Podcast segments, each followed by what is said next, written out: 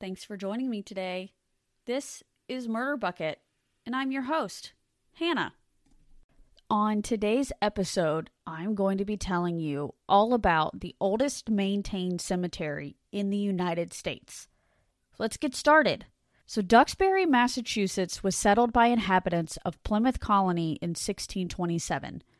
In that year, the first land division was held, and the shoreline of present day towns of Plymouth, Duxbury, and Marshfield were divided into farmsteads. The families who settled in Duxborough, as it was called then, petitioned in 1632 to be set off as a separate town. The petition was granted in 1637, and Duxbury was permitted to build its own meeting house. The meeting house was constructed on a knoll overlooking an inlet of Plymouth Bay known as Morton's Hole. The small path that once ran alongside it is now a modern road known as Chestnut Street. The town's first burial ground was located adjacent to the original meeting house. A stone marker within the burial ground designates the approximate location of that meeting house. With the meeting house in place by 1638, the burial ground came into use shortly thereafter. The earliest graves were marked with simple field stones or wooden markers that have since deteriorated or vanished. It is believed that most of Duxbury's 17th century residents were interred within the burial ground. However, due to the lack of markers, their exact resting places are unknown. The oldest carved gravestone in the cemetery is that of Captain Jonathan Alden, who died in 1697. He was the youngest child of Mayflower passengers John Alden and Priscilla Alden. The second oldest grave is that of Reverend Ichabod Wiswall, who was the second pastor of the Duxbury Church from 1676 until his death in the 1700s. There are approximately 130 marked graves in the cemetery. Tradition suggests that there were once many more, and according to the 19th century Duxbury resident, it was once possible to jump from stone to stone from one side of the graveyard to the other. With the disappearance of many stones, the existing markers are now sparsely scattered. Their surviving gravestones date mostly from the 1760s and the 1770s. There are only 34 stones that predate 1750. Around 1707, the town constructed a second meeting house, about 50 to 66 feet to the east of the original meeting house.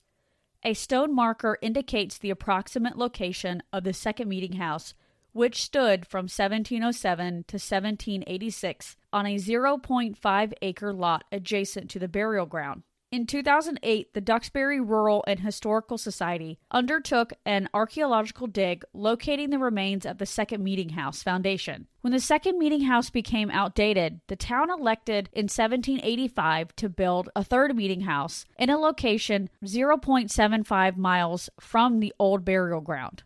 A new cemetery, now known as the Mayflower Cemetery, was established next to that meeting house on Tremont Street. Consequently, the old burial ground fell out of use by 1789. In time, the original burial ground of Duxbury's first settlers became overgrown and all but forgotten.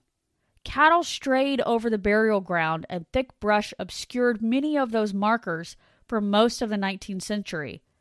With the publication of The Courtship of Miles Standish by Henry Longfellow in 1858, New Englanders began to take an increased interest in pilgrim history. In 1887, the Duxbury Rural Society, which had been established a few years earlier to improve and beautify the town, embarked on a major project of reclaiming the old burial ground. Brush was removed, gravestones were repaired, and a fence was built around the cemetery to try and ward off the cattle. The burial ground has been maintained as a local historical site ever since. As interest in the old burial ground increased during the late 19th century, visitors to Duxbury inquired after the gravestone of Captain Miles Standish. In the 1880s, there were considerable debate as to the final resting place of Captain Standish. After much research, it was generally agreed that Standish was buried beneath two fieldstones at the center of the old burial ground.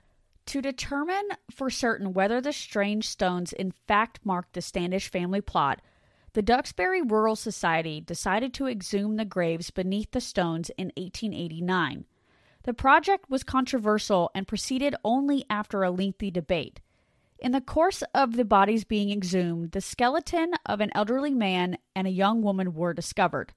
A newspaper reported that nothing definite came of the effort and the remains were reinterred. In 1891, a second investigation occurred when the graves of four individuals were uncovered an elderly man alleged to be Miles Standish, two adult women alleged to be Miles's daughter and daughter-in-law, and a boy which could have been one of his sons.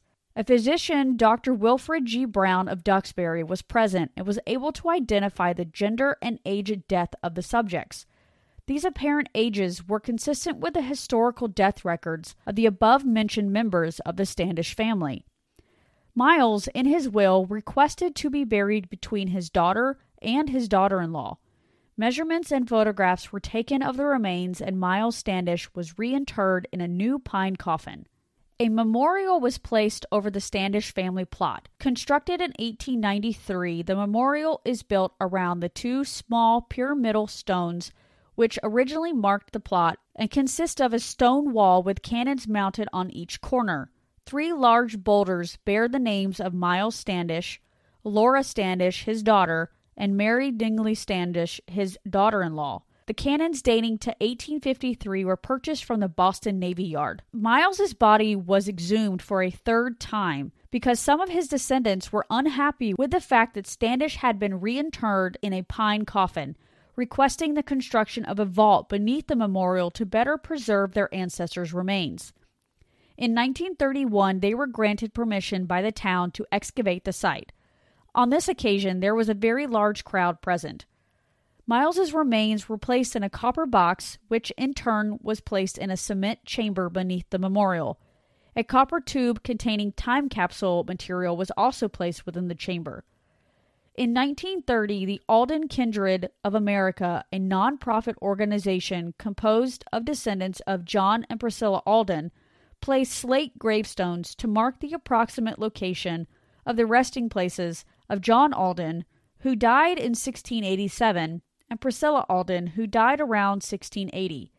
The markers were erected close to other Alden family stones, including that of their son, Captain Jonathan Alden, presuming that John and Priscilla were buried nearby. Descendants of George Soule, another passenger of the Mayflower, placed a marker in 1971 at the supposed location of the Soule's grave, near other Soule family markers. In 1977, the American Cemetery Association placed a plaque at the entrance to the burial ground, proclaiming it the oldest maintained cemetery in the United States. Let's talk about Miles Standish for a second. Little is definitively known of Miles's origin and early life. His place of birth has been subject to debate among historians for more than 150 years. The places named by Standish in his will are all in Lancashire, England, with the exception of the Isle of Man, leading some to conclude that he was born in Lancashire. However, efforts have been inconclusive in linking him to the Standishes of Duxbury Hall.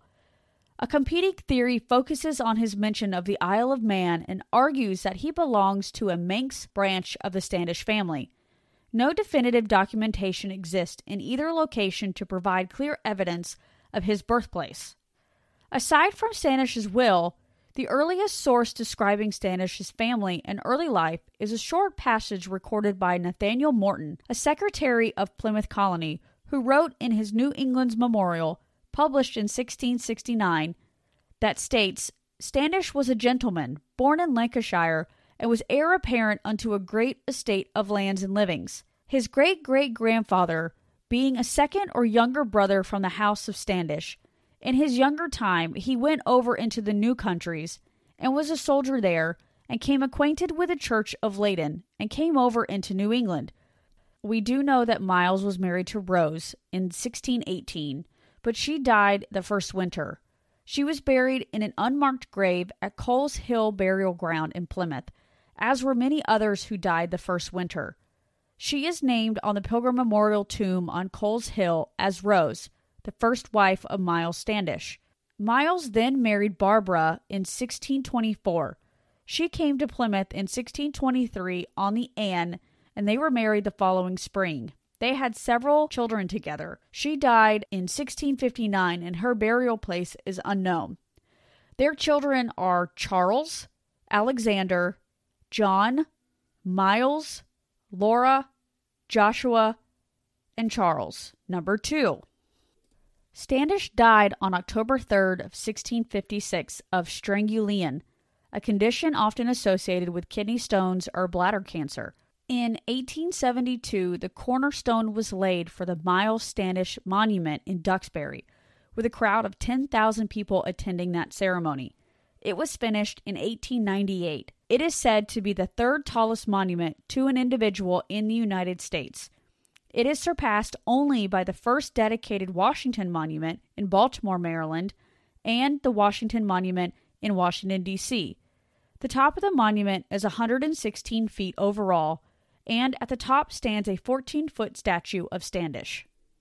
And that's all the information that I was able to find on the Miles Standish burial ground.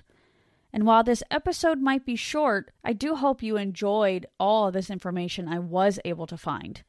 Don't forget to follow me on social media so that you can receive notifications when a new episode comes out. On Facebook, you can find me at Bucket Murd. That's B U C K E T M U R D. On Instagram at Murd Bucket and on Twitter at The Murder Bucket.